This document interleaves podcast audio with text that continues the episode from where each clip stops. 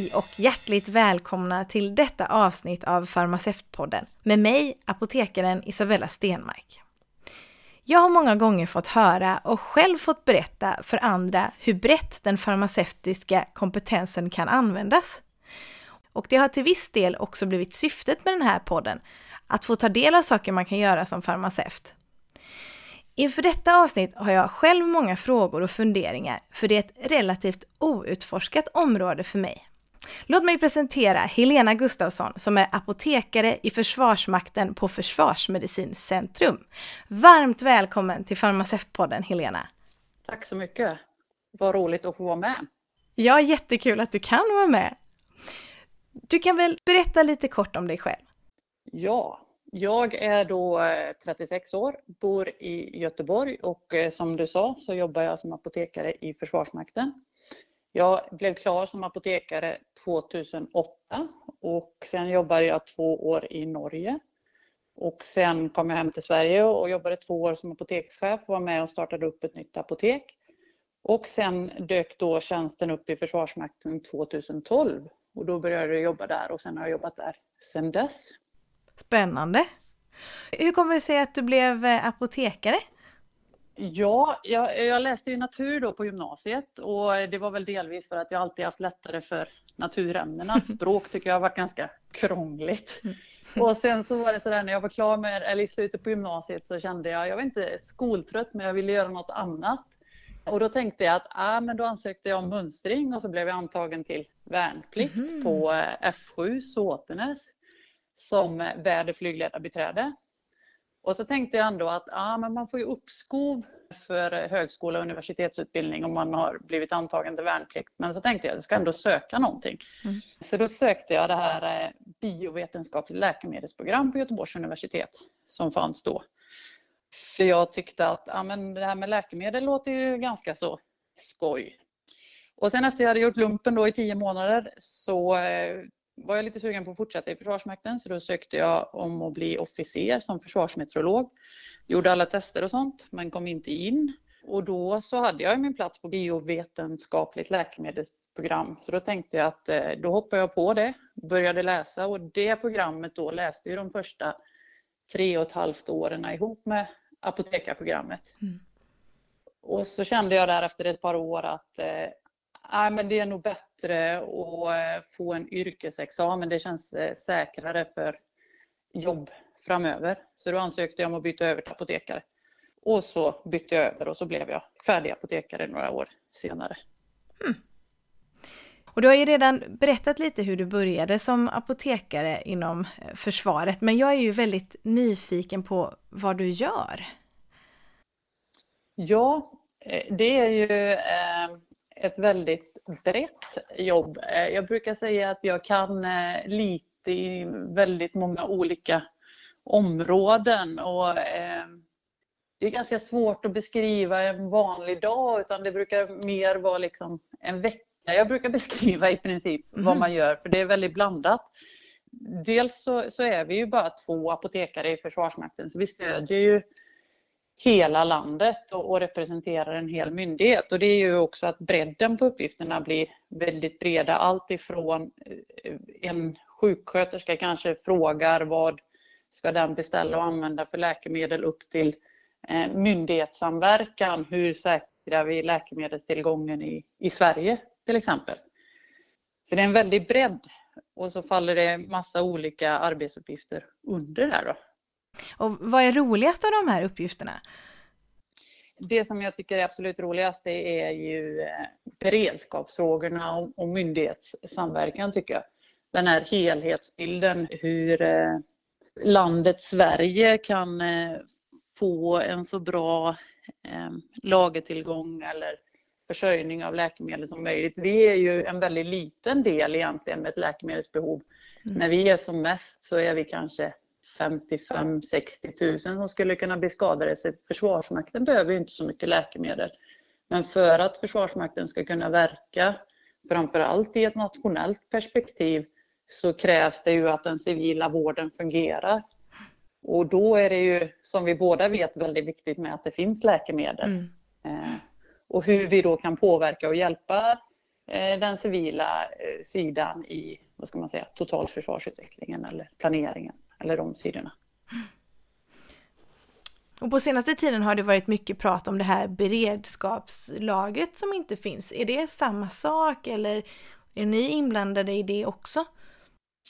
Nej, alltså både och. Det som, som faller på mitt ansvar är ju att se till så att Försvarsmakten har mm. de lagren som vi behöver för vår verksamhet. Men, men återigen så, så ligger det ju i vårt intresse av att det även kan finnas lager då för den civila vården mm. eftersom våra skadade eh, kommer gå in i den civila vården också. Så där är vi ju inte riktigt med och bestämmer utan mer kanske, vad ska man säga, önskar mm. eller påpekar ett behov eller de bitarna. Eftersom vårt egna behov är ganska litet.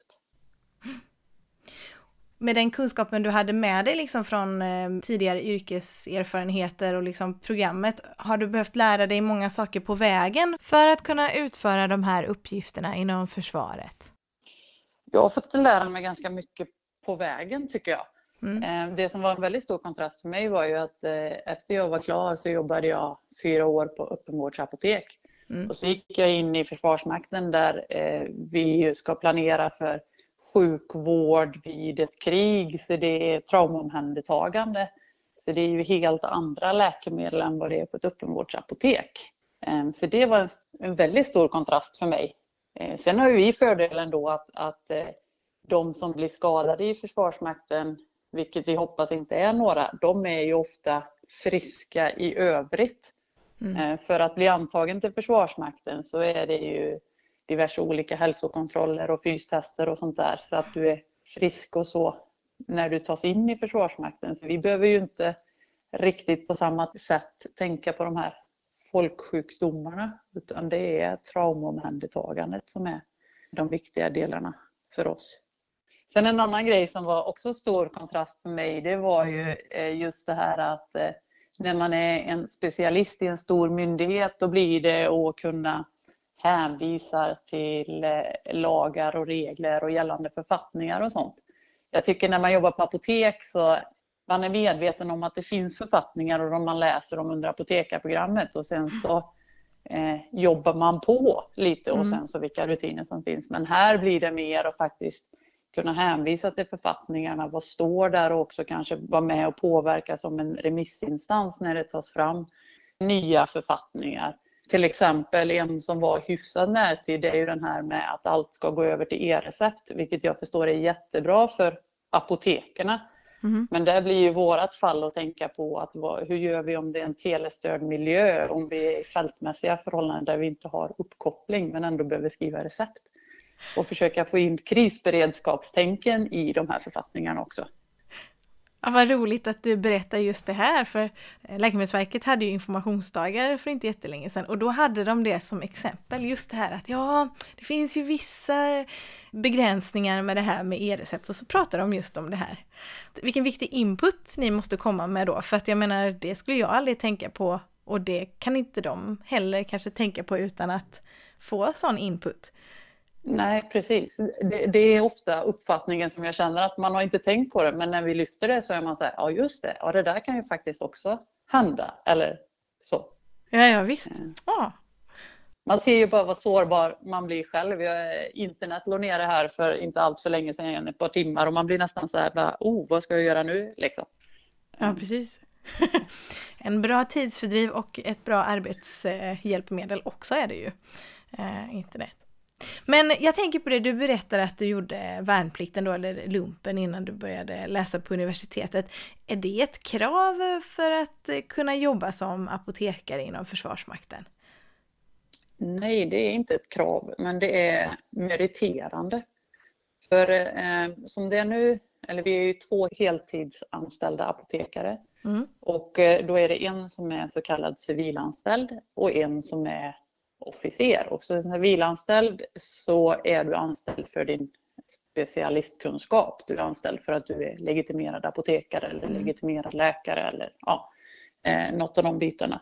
Och då behöver du inte ha egentligen någon militär kunskap med dig.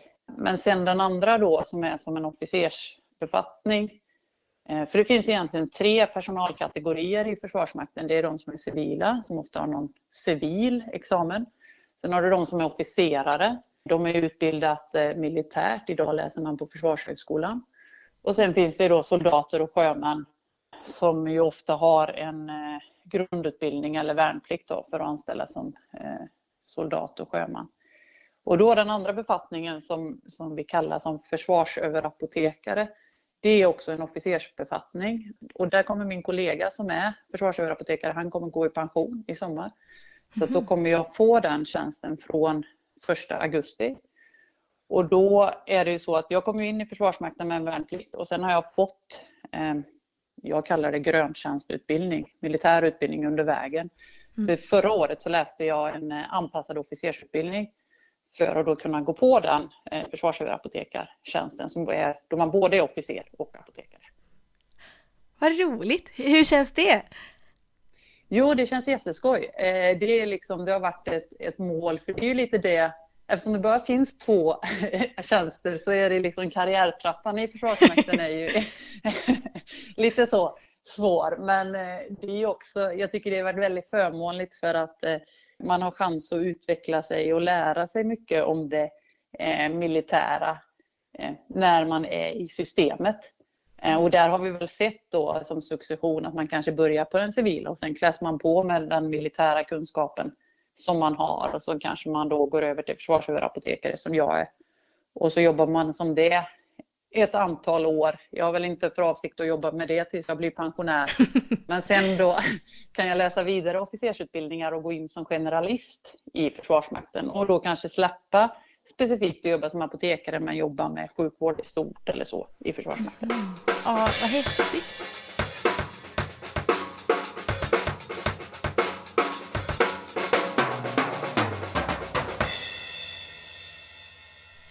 Då undrar jag, är det mycket, är det jämn könsfördelning eller är man som kvinna ja, en minoritet? Jag var tvungen att läsa på lite hur, hur, hur faktiskt det ser ut i, i Försvarsmakten för att jag tittade på stort så här och eh, tittar man i hela Försvarsmakten så är det cirka 20 procent eh, kvinnor.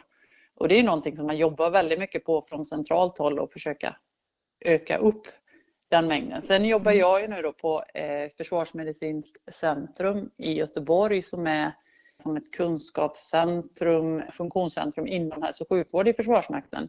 Så där är det, skulle jag säga, att det är en jämnare fördelning, för där är vi ganska många legitimerad personal. Mm. Eh, så just där, men det är klart i hela Försvarsmakten och vi jobbar mot hela Försvarsmakten så är man ju en, en minoritet. Men har du kunnat märka av någon eh, förändring under tiden?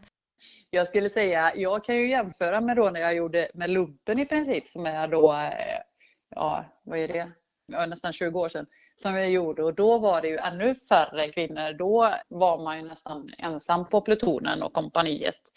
Och sen idag då så är det betydligt fler och jag skulle säga att jag tycker det känns av att man, man jobbar mycket med att få in mer tjejer som gör värnplikt som sen kan liksom växa i systemet. Det tar ju lång tid innan man mm. får en förändring. Men man, man vill ha in tjejer.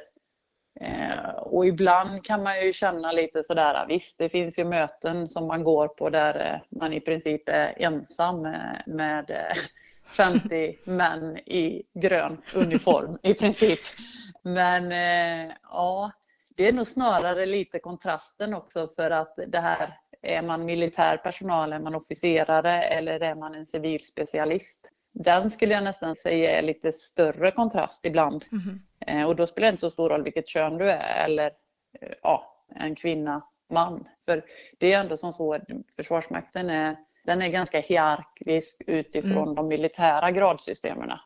Och då när man kommer in som civilspecialist så blir det lite krångligare i vissa lägen eller lite svårare.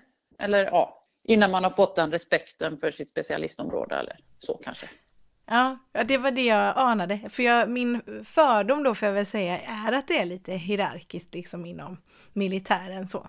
Sen skulle jag säga att det beror väldigt på vilka olika uppgifter det är och det är väl det mm. som är, är, så jag gillar charmen lite också för som sagt vi är bara två, vi är specialister och vi är ansvariga i princip för läkemedelsförsörjning i Försvarsmakten. Så ena mm. stunden får vi representera myndigheten egentligen i vad vi tycker i läkemedelsfrågor.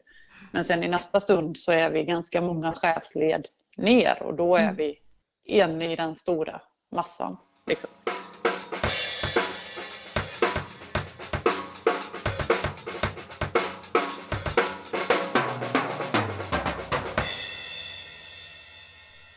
Och du berättade tidigare att eh, man gör olika hälsokontroller innan man anställs inom Försvarsmakten.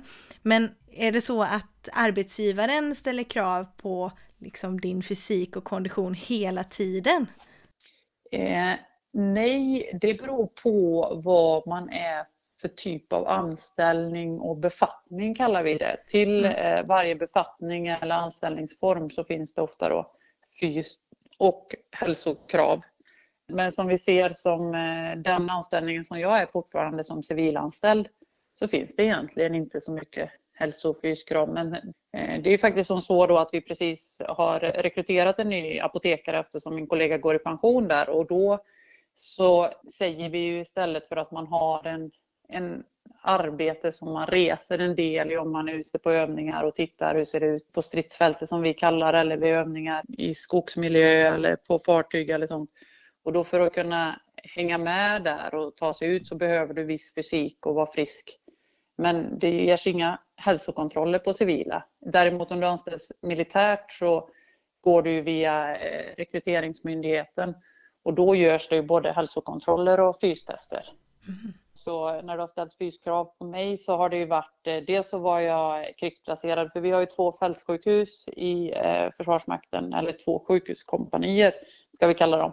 Mm. Och där finns det då sådana här så kallade tidvis anställda apotekare. Och det innebär att man normalt jobbar hos en civil arbetsgivare och sen är man inne och jobbar ett visst antal veckor i Försvarsmakten varje år och så är man dessutom krigsplacerad där. Aha. Och då är man mot en tydlig krigsuppgift och då har man också eh, hälso och fyskrav på sig.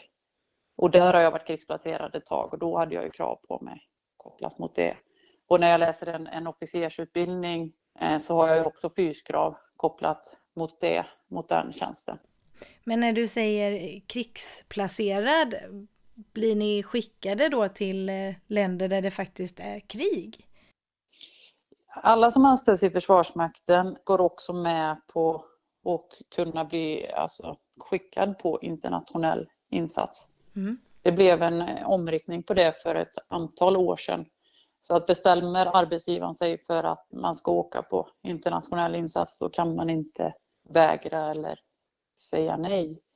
Nu har det ju skett en väldigt tydlig förändring tycker jag från eh, de här senaste åren. Från att eh, huvudfokus har varit internationellt, att vi ska åka, så har det blivit mer och mer fokus på nationellt försvar. Mm. Jag som är på en sån specialistroll det ska ju vilja mycket till att det är kanske, ja det är om man sätter upp ett sjukhuskompani då, det, det får ju vara inom den uppgiften du har eh, för att man ska bli vägskickad där det verkligen behövs en apotekare. Mm.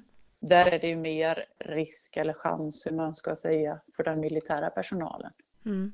eh, att bli skickad. Men du har varit iväg också?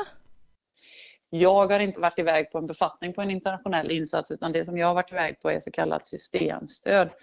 Så jag har varit iväg på, i Afghanistan tre gånger och då åker man på en eh, två veckors resa och, nu är vi inte i Afghanistan längre men eh, det var när vi var där. Då åker man iväg på en två veckors resa och så eh, kvalitetsgranskar man läkemedelshanteringen och stöttar i läkemedelsfrågor i mm. insatsområdet. Då. För annars så använder vi sjuksköterskor som läkemedelsansvariga på plats till den sjukvården vi bedriver där. Mm. Hur var det?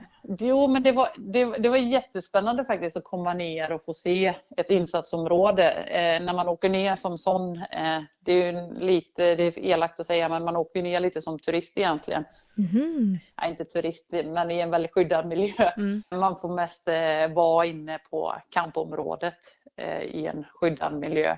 Inte ut och se så mycket, men det var väldigt intressant att se ja, väldigt annorlunda mot vad det är i Sverige. Mm. Eh, så. Det blir mycket lättare att stödja dem om man mm. vet hur det ser ut på plats eller så. Ja, det är klart. Vad var annorlunda? Det är klart att det är ju en helt annan miljö med värme och i Afghanistan var det ju väldigt mycket sand och eh, andra lokaler och man får en liten uppfattning om hur är, är livet på en internationell insats. Man får en, ja, en liten uppfattning. Det är klart när du är iväg hemifrån, för det vanliga är ju att man är på en utlandstjänst i sex månader. Och det blir ju på, inne på de här camperna blir det, känns det som att det blir ett litet eget samhälle liksom. Mm. Eh, så. Det är svårt att föreställa sig för mig, alltså hur det skulle vara. Men det är väldigt spännande att få höra. Ja, och det, och det som jag tyckte var väldigt lärorikt för mig är ju för vi, när vi har internationella insatser, vi har ju sagt, Försvarsmakten har ju sagt där att eh, skadas du i en internationell insats så ska du få samma kvalitet på sjukvården som du skulle fått om du skadas i Sverige. Och vi har ju fantastisk sjukvård i Sverige. Vilket ju gör att vi ställer ganska höga krav på den sjukvården vi ska tillhandahålla där också. Så vi skickar ju ner läkemedel då med eh, flyg som går ner ofta varannan vecka ungefär för att byta ut personal. Och det är klart för att vi då ska kunna stödja med den kedjan med läkemedel till insatsområdet så behöver vi ju veta vad det är för utmaningar där nere. Mm.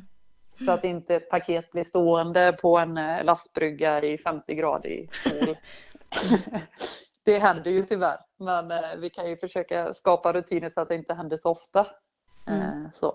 För då kommer det ju en annan intressant del att, som man också får använda sin farmaceutiska kunskap. Typ, går det att använda det läkemedlet om det har stått i 50 grader sol mm. i ett dygn? Mm det är inte den informationen man hittar i FASS riktigt. Eh, så. Nej, det blir lite eh. klurigare. Det blir lite klurigare ja. Men eh, ja, ibland så är det ju så vågar man inte och ibland så kan det dröja antal dagar innan man får en ny påfyllning och då kanske det är bättre än, än inget. Men mm. det är ju svåra avdömningar att göra tycker jag. Mm. Men kul också, alltså utmanande. Mm, Verkligen. Då får man eh, nästan börja plocka fram den där gamla kemin som man läste. Så.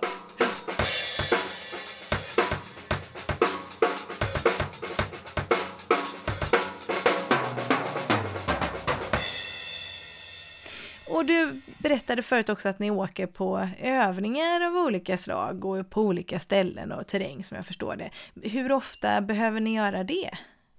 För mig så är det ungefär en övning varje år ungefär. Det ligger ofta någon lite större övning i, innan sommaren i maj där och i år skulle det ju varit en stor försvarsmaktsövning ihop med den civila sidan. Men den blev ju inställd nu då på grund av corona. Men det, det som är också då för läkemedel är ju att eh, Eftersom vi också då har sjukvård ute i fältmiljön så behöver vi också få fram läkemedel. Så det är också mycket försörjning som vi får jobba med. Mm. Man är ganska van inom Försvarsmakten att få till och få fram ammunition och drivmedel och livsmedel. För det behöver man även när man övar. Men oftast om vi övar och det händer en allvarlig olycka så skickar vi ju in den i den civila vården för den är ju det absolut bästa alternativet i Sverige om vi övar i Sverige. Mm. Eh, men i ett skarpt läge så kommer vi även bedriva ett första omhändertagande och då behöver vi också få fram läkemedel mm. inom Försvarsmakten. Så, och då är det också skoj eller viktigt att, att öva den funktionen i, i övningsmiljö men återigen också få en uppfattning om till vilken miljö ska vi skjuta. Mm. Sen trivs jag väldigt bra i, i, i djur och natur och, och gillar kontrasten mellan att sitta kontor och, och sånt. Så att, eh, jag är gärna med på lite mm, gröntjänstträning som jag kallar det här med och ha stridsutrustning och ut och tälta och, och de bitarna också, upprätthålla de färdigheterna. För att jag tycker det är kul. Eh, så. Det tycker jag låter som en eh, förmån, att kunna liksom växla och vara ute och sitta på kontor. ja, precis. Oftast så är det det. Det värsta var väl vinterutbildningen jag fick under officersutbildningen där det var tio dagar uppe i Boden där det aldrig var varmare än eh, minus 25. Det var väl Oj. inte en sån rolig övning kanske, men man lär ju sig mycket på sådana övningar också. Ja, det är klart. Och, och du har varit inne lite grann på hur dina farmaceutiska kompetenser kommer till pass. Var tycker du de är allra viktigast? Allra viktigast är nog ändå, ja men dels så är det för att, att utbilda personal, alltså den sjukvårdspersonal som ska bedriva sjukvård i Försvarsmakten, vad som är specifikt, vad som kan skilja sig mot den civila. Mm. Och sen är vi också en stor del i eh, inköpsprocessen. Mm. Eh, eftersom vi är statlig myndighet måste vi upphandla och hela den biten och dessutom så har vi ett partihandelstillstånd för att kunna köpa direkt från företag mm. där vi köper sådana som är, vad ska man säga, försvarsmaktsspecifika. Mm. Och det är väl där som man verkligen eh, behöver använda sin kompetens, tycker jag. Mm. Och som jag förstår nu så att jobba som apotekare inom eh, Försvarsmakten är ju kanske inte jätte eller det finns inte så jättemånga tjänster, men du beskrev att under de här insatserna så kunde det komma in eh, eh apotekare som hade andra civila tjänster. För jag tänker om man nu blir intresserad av det här, hur eh, går man tillväga för att kanske bli en sån civil apotekare som hoppar in? Ja, precis. För att eh, det var ju som jag sa att det fanns ju två heltidsanställda. Mm. Eh, och där är det ju inget vakansläge som kommer utan där har vi precis rekryterat en ny. Sen så mm. finns det ju de där då eh, tidvisa anställningarna på sjukhuskompaniet. Mm. Där är min uppfattning just nu också att det finns personal på de raderna men det är klart det flyttar lite på sig. Sen så försöker jag jobba för att få fler apotekare i Försvarsmakten, men det vet man ju inte riktigt när det lyckas. Men det som man skulle kunna göra är ju, ehm, det finns en bemanningsavdelning i Göteborg som rekryterar all hälso och sjukvårdspersonal till Försvarsmakten. De har eh, någonting som man kallar 48 timmars. Det är en helg då man kommer in i Försvarsmakten och, och eh, får känna på lite, gå och stå i grönt och, och får information om sjukvården och sånt i Försvarsmakten. Det där kan vara ett sätt att komma in och de där ansökningarna till de eh, utbildningarna läggs ut på Försvarsmaktens hemsida. Och sen om man har specifika frågor eh, om apotekaryrket och sånt så eh, kan man ta kontakt med mig alternativt att ta kontakt med eh, bemanningsavdelningen där i Göteborg och så hänvisar de vidare till mig. Vad tycker du är viktiga egenskaper i ditt jobb? Jag tror man behöver vara ganska flexibel. Eh, man ska gilla att prata inför folk och man ska också Eh, inte vara rädd för att fråga folk för du är, det finns många specialister och det är mycket samverkan.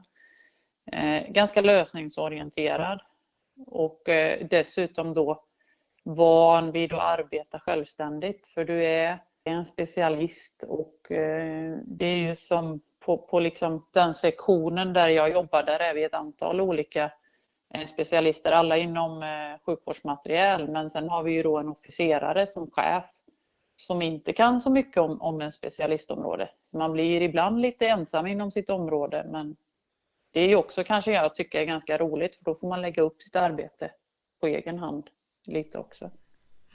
Vad intressant. Då har vi fått höra lite om egenskaper och vad som är viktigt och vad du själv tycker är viktigt. Och då har jag en sista fråga och det handlar om det här med uniform, eller ja, den gröna eller vad den nu officiellt heter. Är det krav att du har arbetskläder på dig eller kan du vara civilklädd? Eh, nu idag är jag ju civilklädd och då eh, får jag ha civila kläder. Men eh, jag har ofta på mig uniform om jag är ute på en övning till exempel. För då är det den skyddskläderna som arbetsgivaren tillhandahåller.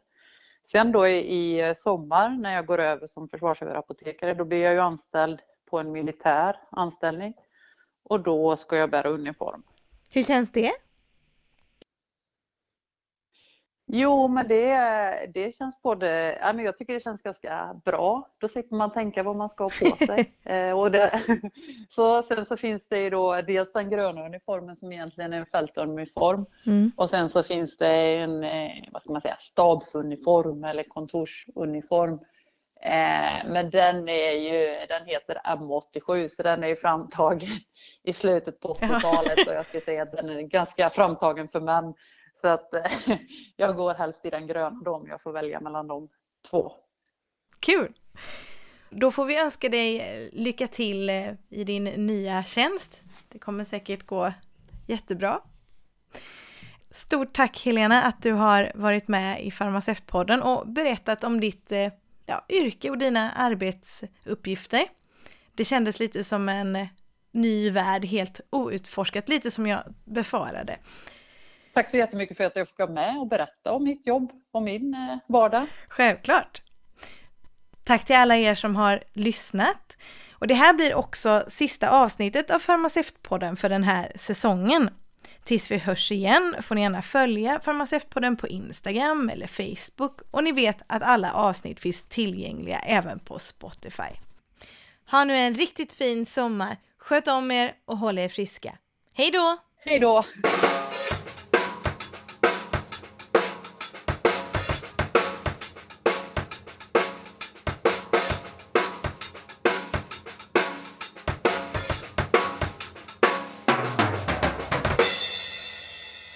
Producerat av Isabella Stenmark för Farmaceutpodden. Trummor Fredrik Podgorski.